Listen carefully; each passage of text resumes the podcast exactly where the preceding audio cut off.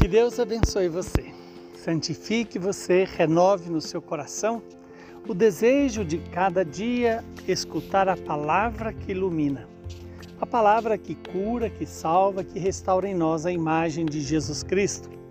Hoje, último dia do mês de agosto, o mês vocacional, também o mês que somos chamados a olhar para o Pai, Pai Nosso. O Evangelho é Mateus, capítulo 24, versículos de 42 a 51.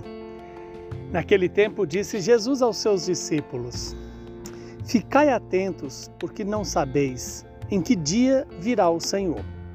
Compreendei bem isso. Se o dono da casa soubesse a que horas viria o ladrão, certamente vigiaria e não deixaria que a sua casa fosse arrombada. Por isso também vós ficai preparados, porque na hora em que menos pensais, o filho do homem virá. Qual é o empregado fiel e prudente que o Senhor colocou como responsável pelos demais empregados para lhes dar o alimento na hora certa? Feliz o empregado cujo Senhor encontrar agindo assim quando voltar. Em verdade eu vos digo, ele lhe confiará a administração de todos os seus bens.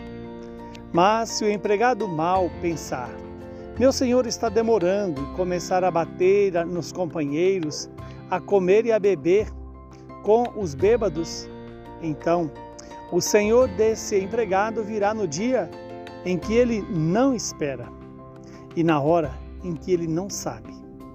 Ele o partirá ao meio e lhe imporá a sorte dos hipócritas. Ali haverá choro e ranger de dentes. Palavra da salvação. Glória a vós, Senhor. Seguindo o mesmo tema desta semana, o Evangelho nos alerta para a coerência e para a previdência. Esperar o Senhor.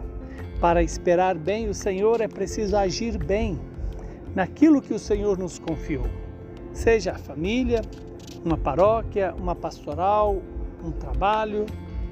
Somos convidados a fazer tudo na presença de Deus. Quando o Senhor nos alerta de que não sabemos nem o dia nem a hora que o Senhor virá, isso pressupõe que devemos viver como se cada momento fosse o nosso último tempo disponível para nos preparar. Isso não é para nos dar um peso a mais, é o contrário isso é para nos tornar leves na condução da nossa vida.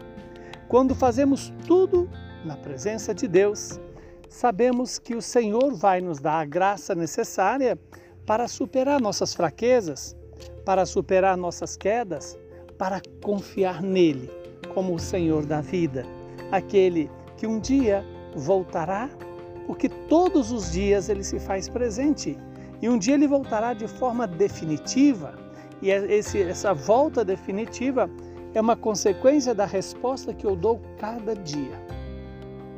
Há uma frase muito valiosa: há de morrer para sempre quem não tem coragem de morrer a cada dia.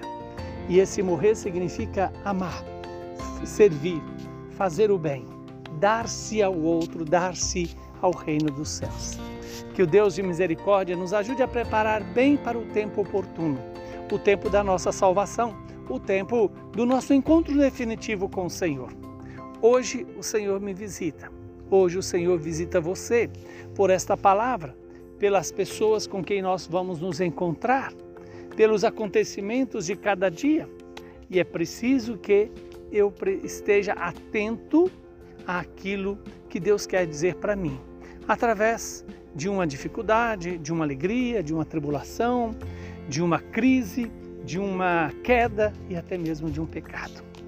Que o Deus Todo-Poderoso nos abençoe e nos faça estar preparados no dia que Ele nos chamar definitivamente, vivendo cada dia como se fosse o nosso último dia, sabendo que o Senhor vem a nós.